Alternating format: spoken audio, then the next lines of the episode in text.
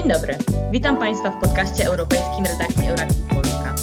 Ja nazywam się Martyna Kąpała, a dziś moim i Państwa gościem jest prezes Fundacji Białoruski Dom w Warszawie, Aleś Zarembiuk. Dzień dobry. Dzień dobry. Fundacja Białoruski Dom powstała po wydarzeniach z dziewiętnastego grudnia dwa tysiące dziesiątego roku, kiedy tysiące Białorusinów wyszło na ulicę Mińska, by zaprotestować przeciwko fałszerstwom wyborczym w swoim kraju. Podobnie było dziewiątego sierpnia, dziesięć lat później. We wtorkowej rozmowie w R M F F M po tragicznych wydarzeniach na Ukrainie powiedział pan, że w Polsce czujecie się bezpiecznie. Czy w naszym kraju odczuwalne jest działanie białoruskiego reżimu i jego służb? Tak jest. Od marca obserwujemy, że jacyś dziwnie ludzie pojawiają się niedaleko nas, śledzą nas, chodzą za nami, próbują podsłuchiwać nasze rozmowy. I takie sytuacje miały miejsce w wielu miastach Polski, przynajmniej w Warszawie, Wrocławiu i Białymstoku. W mediach nazwał pan młode pokolenie Białorusinów innym, europejskim. Czym więc różni się ono od starszych pokoleń? Nie jest zorientowane na Moskwę, tak jak ludzie starsi, którzy urodzili się w Związku Radzieckim, dla których Moskwa jest jakąś taką stolicą stolic. Dla Białorusinów stolicą jest Mińsk. Również Białorusini niczym się nie różnią od swoich rówieśników Polski lub innych krajów Unii Europejskiej, ponieważ również w taki sam sposób prowadzą Instagrama, inne media społecznościowe, Facebook jest coraz popularniejszy, również podróżują tanimi liniami lotniczymi jak Litwini, Polacy, Francuzi, Włosi, wszystkie młodzi ludzie w Europie i w Unii Europejskiej, tylko że te linie lotnicze nigdy do nas nie latały i przyczyną jedyną temu był Łukaszenka. Dlatego u nas nawet tak się żartuje, że mamy lotnisko Mińsk jeden w Mińsku, gdzie są tylko drogie linie lotnicze, ale Białorusini mają jeszcze dwa lotniska, czyli Mińsk dwa i Mińsk trzy. Mińsk dwa to lotnisko w Wilnie, gdzie latają linie lotnicze tanie, linie lotnicze dostępne dla studentów i młodych ludzi, oraz Mińsk trzy, czyli lotnisko w Warszawie lub dwa lotniska tutaj w Warszawie. Każda podróż w ostatnich tam sześciu, siedmiu latach, jak ktoś wybierał się na wakacje, to zawsze ta podróż zaczynała się albo przez Polskę, albo przez Litwę. Dla młodych Białorusinów ten spadek, historia Związku Radzieckiego czy przed tym Imperium Rosyjskiego absolutnie nie ma znaczenia. dwudziestego piątego sierpnia będziemy świętowali trzydziestą rocznicę niepodległości Białorusi i mamy już no, trzydziestolatków, ludzi młodych i dwudziestolatków, tam osiemnastolatków, którzy się urodziły w niepodległej Białorusi, którzy nie wiedzą, co to jest Związek Radziecki, bo ja jeszcze na przykład pamiętam jako dziecko Związek Radziecki, a ci młodzi Białorusini absolutnie nie. Jedyne, co ich różni, że to, że potrzebują do wjazdu wizy Schengen, no i muszą jednak pokonać trochę dłuższy szlak, żeby trafić na wakacje, czy pojechać na Erasmusa, czy spotkać się ze swoimi przyjaciółmi we Francji lub w Włoszech. Coraz bardziej popularny język angielski. Młodzi Białorusini, wykształceni przede wszystkim Białorusini, uczą się na potęgę języka angielskiego. W odróżnieniu od starszego pokolenia, która w ogóle nie mówi po angielsku, to jest duża zmiana. Także te wszystkie rzeczy sprawiają, że to są dwa absolutnie różnych pokolenia i jedno, czyli to starsze, to po sześćdziesiątce, niby jeszcze nie aż tak stare ludzie, ale niestety nie rozumieją tych młodych osiemnastu, dwudziestu, trzydziestolatków. Jako prezes fundacji z pewnością spotkał pan setki swoich rodaków, jak pan opowiada, którzy wyemigrowali do naszego kraju. Z jakimi problemami zmagają się Białorusini we współczesnej Polsce i jak się w niej odnajdują? Jest dużo problemów. Rodziny mają problem z dostaniem się do przedszkola. Wiem, że w dużych aglomeracjach również Polacy mają ten sam problem. Trochę tych przedszkoli jest za mało. Również czasem bywają, ale bardzo rzadko problemy z dostaniem się do szkoły. Nie, albo jeżeli wspominamy o uchodźców i ludzi prześladowanych, którzy musieli uciec z przyczyn politycznych, to oni mają w Polsce bardzo słabe wyposażenie w ciągu tego czasu, kiedy oczekują oczekują na decyzję Urzędu do Spraw Cudzoziemców. Mają tylko dwadzieścia pięć złotych dziennie, jeżeli mieszkają poza ośrodkiem dla uchodźców, co stanowi siedemset pięćdziesiąt złotych miesięcznie. I problem polega na tym, że w ciągu sześciu miesięcy oczekiwania na decyzję, czasem ten proces jest dłuższy, nie mogą pracować, nie, czyli nie mogą dorobić, a również nie mogą się utrzymać za siedemset pięćdziesiąt złotych miesięcznie. Tutaj trzeba byłoby zmienić rozporządzenie ministra spraw wewnętrznych, które reguluje tę kwestię. Generalnie Polacy bardzo otwarci na Białorusinów. Jestem świadkiem tysięcy gestów solidarności ze strony polskiego narodu. Także Polska jest najpopularniejszym teraz kierunkiem imigracji politycznej, ponieważ tutaj można kontynuować studia, jest program Kalinowskiego, są różne inne programy, na przykład Gaude Polonia dla twórców, dla ludzi, artystów, ludzi sztuki, program stypendialny NAWA, inne programy, takie jak program Kirklanda. W Polsce nie ma problemu z pracą. Jasne, że jeżeli ktoś był profesorem, od razu chce, przeprowadząc się do Polski, również zostać profesorem czy zacząć wykładać na uczelni, musi trochę się podszkolić, albo jeżeli to jest lekarz, to on musi otrzymać pewne uprawnienia i tutaj udowodnić swój zawód, swoje wykształcenie, ale generalnie jeżeli ktoś chce pracować, to w Polsce jest bardzo dużo pracy, być może nie zawsze to jest praca marzeń, ale Białorusini w Polsce mają się dobrze. A jak Pana zdaniem żyje się we współczesnej Białorusi? Czy mierzą się ci, którzy postanowili zostać w kraju i jak na przykład radzą sobie z reżimem lub represjami? Białorusini, moi rodacy, teraz przeżywają najgorsze czasy, najczarniejsze dni naszej współczesnej historii. Najgorsze były tylko za czasów Stalina w Związku Radzieckim, w Białoruskiej Radzieckiej Republice, kiedy strzelali do tyłu głów i represjonowali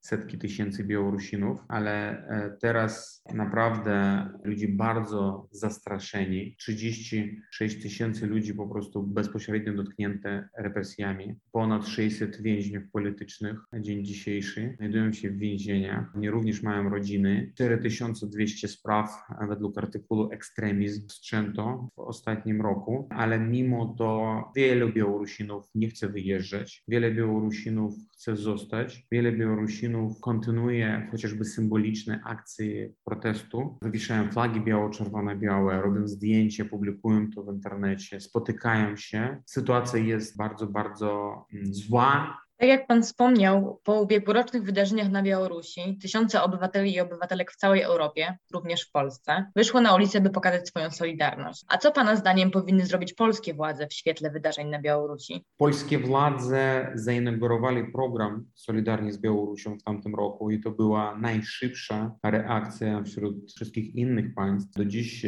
jeszcze wiele państw nie zrobiło czegoś podobnego. Taka pomoc jest bardzo potrzebna przede wszystkim rodzinom więźniów politycznych, którzy znajdują się na Białorusi, którzy muszą sobie radzić sami bez ojców, bez męży lub w ogóle bez rodziców. Tutaj, jeżeli chodzi o polskie władze, rzeczywiście zrobione duże, wprowadzone wizy humanitarne. Te wizy pozwalają pracować w Polsce legalnie, żyć w Polsce legalnie. To też była bardzo szybka reakcja. Również no, Polska naprawdę, porównując z innymi państwami, zrobiła bardzo, bardzo dużo. My oczekujemy, żeby Polska była takim liderem, jeżeli chodzi o kwestię białoruską, o sprawę białoruską na Zachodzie i my potrzebujemy takiej koalicji międzynarodowej, która by stale działała. Również byłoby bardzo dobrze, żeby w Warszawie była zorganiz- zorganizowana konferencja przedstawicieli wszystkich państw zachodnich, wszystkich rządów zachodnich, na rzecz demokracji na Białorusi, ponieważ my potrzebujemy stabilnych działań, bo i my, Białorusini, wiemy to wcześniej, ale Zachód już też widzi, że Aleksander Łukaszenka, krwawy dyktator, jest nieobliczalny, jest nieprzewidywalny i z nim już nie da się dogadać, jak to miało miejsce kilkakrotnie wcześniej we współczesnej historii, kiedy były sankcje, później była odwilż i to się powtarzało. Ten człowiek naprawdę, wysyłając emigrantów na granicy z Litwą, a dzisiaj przeczytałem, że kilkadziesiąt osób zatrzymano na granicy z Polską. Generalnie to obywatele Iraku. Uziemia samolot polski nad Białorusią. Prawda, to jest taki terroryzm państwowy i my wszyscy potrzebujemy tego wsparcia i zmiany tego reżimu, bo Polska, Unia Europejska również chcieliby mieć przewidywalnego sąsiada, sąsiada, gdzie będzie pokój, sąsiada, gdzie, gdzie można będzie przyjeżdżać, gdzie można będzie razem wspólnie budować nowe projekty, realizować nowe idee. I Białorusini są takim narodem, inteligentnym, wykształconym, pracowitym. Też chcemy żyć w demokratycznym, przewidywalnym i niepodległym państwie. I tu rodzi się kolejne pytanie. Czy Zachód wystarczająco wspiera Białoruś? W tej chwili e, ja uważam, że ze mną się zgodzą inni Białorusini, że w tej chwili nie. Już minął rok od momentu rozpoczęcia pokojowych protestów. Wciąż nie ma programu. Przede wszystkim tutaj powtórzę wsparcie dla więźniów politycznych, dla ich rodzin, dla osób represjonowanych. I taki program jest bardzo potrzebny, bo ludzie muszą przeżyć, ludzie muszą wytrwać. Ci, którzy wyjechali tutaj w wolę, w innym kraju lub w innym każdym kraju, to sobie poradzą, bo jest dużo inicjatyw białoruskich, można pracować, można studiować, to jest absolutnie inna sytuacja. A tutaj potrzebujemy takiego wsparcia przede wszystkim dla politycznych prześladowanych, dla osób poszkodowanych, a również wsparcia dla społeczeństwa obywatelskiego, wolnych mediów, bo bez tego nie zmienimy Białorusi, a również potrzebujemy wsparcia dla ekspertów, ludzi z białoruskiej diaspory. Będą zmieniać Białoruś po demokratycznych przemianach, a my będziemy mieli bardzo mało czasu na te zmiany. Dlatego też potrzebujemy wiedzy, technologii z Polski, z Czech, z Litwy, również z krajów zachodu, z Niemiec, z Francji, z Belgii, z Niderlandów, żeby bardzo szybko zmienić kraj, żeby bardzo szybko przeprowadzić reformy na Białorusi, ponieważ też mamy takie sąsiedztwo, jakie mamy. Mamy Rosję, która niestety od dwa tysiące ósmego roku prowadzi agresywną politykę, która się militaryzuje, która prowadzi wojny przeciwko Gruzji, przeciwko Ukrainie i taki sąsiad, który ma neoimperialne aspiracje, jest dla nas zagrożeniem i zawsze będzie chciał mieć Białoruś pod swoją kontrolą, w swojej orbicie wpływów, a my musimy bardzo szybko po przemianach przeprowadzić reformy, udowodnić społeczeństwu, że Białoruś to jest również Europa, nie tylko geograficznie i że my, Białorusini, jesteśmy w stanie zadbać o siebie, o naszą gospodarkę, kulturę i o nasze państwo, również o nasze społeczeństwo. A jakie są Pana zdaniem prognozy na przyszłość? Jak może rozwinąć się sytuacja na Białorusi rok po wyborach? Prognozy niestety w chwili obecnej są bardzo smutne. Łukaszenka i jego generalowie, bo tylko na nich opiera swoją władzę, tylko im ufa, prowadzą po prostu czystki, ja bym tak powiedział, codziennie. Kogoś aresztowują, codziennie. Już wydaje się, że już wszystkich aresztowali, tych najbardziej znanych dziennikarzy, przedstawicieli społeczeństwa obywatelskiego, działaczy organizacji pozarządowych. Jak otrzymujemy kolejne informacje, że kolejne dziennikarze zatrzymani, kolejne dziennikarze opuścili Białoruś, kolejne organizacje, tym razem już organizacje lokalne, bardzo małe, nieduże inicjatywy, również pod falą, pod machiną represji. Tak było wczoraj, również kilkadziesiąt zatrzymań, kilkadziesiąt aresztów. Codziennie również rozprawy sądowe, zapadają ogromne wyroki. On dokręca śrubę już do samego końca i oczywiście ta śruba może wybuchnąć. Nikt nie wie, co będzie takim triggerem, żeby znowu rozpoczął się protest. I ja się bardzo obawiam, że te przemiany po tych doświadczeniach pokojowego protestu, bardzo pokojowego, z kwiatami, z kobietami, z dzieciakami na rękach, te doświadczenie dwa tysiące dwudziestego roku da ludziom do zrozumienia, że w taki sposób niestety nie da się wyciężyć ten reżim, który torturuje, który zabija, który paluje na ludzi, który ich represjonuje, który niszczy im rodziny, życie osobiste, kariery i e, może być, skończyć się to jeszcze większym przelewem krwi, a niestety nie tak, jak to się skończyło w Polsce w osiemdziesiątym dziewiątym okrągłym stołem i dialogiem. Svetlana Cichanowska wiele razy mówiła o tym, że trzeba usiąść za stół i trzeba rozmawiać o nowych wyborach, o przekazaniu władzy, ale Łukaszenka jest głuchi, jego generałowie również i oni myślą, że siłą utrzymają tę władzę.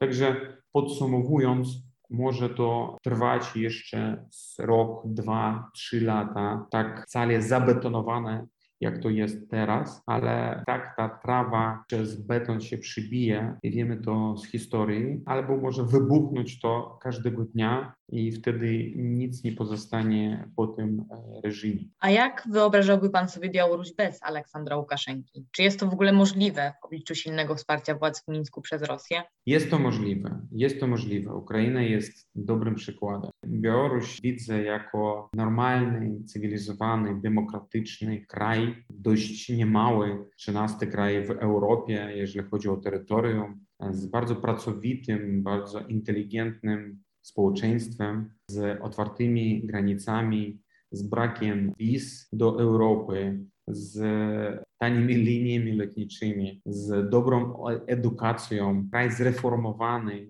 piękny, europejski. Powiem, że Polska jest bardzo dobrym przykładem, bo jeżeli sobie zobaczyć zdjęcia Polski z lat dziewięćdziesiątych, stan infrastruktury, wysokość plac, to Polska bardzo dobrze się rozwinęła. To, że Polska jest w Unii Europejskiej, to, że Polska jest krajem proeuropejskim, europejskim, to, że dołączyło do Unii w dwa tysiące czwartym roku, jest dla nas bardzo, bardzo dobrym przykładem i my też nie mamy alternatywy. Oczywiście Białorusini na razie nie myślą o tym, bo my mamy swój poważny problem w postaci dyktatora, krwawego dyktatora, złodzieja, ale my byliśmy zawsze częścią Europy. Byliśmy nawet kiedyś w jednym państwie w Rzeczypospolitej pierwszej, Wielkie Księstwo Litewskie i nie mieliśmy żadnych granic. Mamy dużo wspólnego. Dlatego ja też widzę Białoruś jako członka Unii Europejskiej, jako kraj bardzo przyjazny, europejski, kraj, który nie ma granic na zachodzie i gdzie będą mogli ludzie spokojnie żyć, pracować, budować, wymyślać jakieś nowe, kreatywne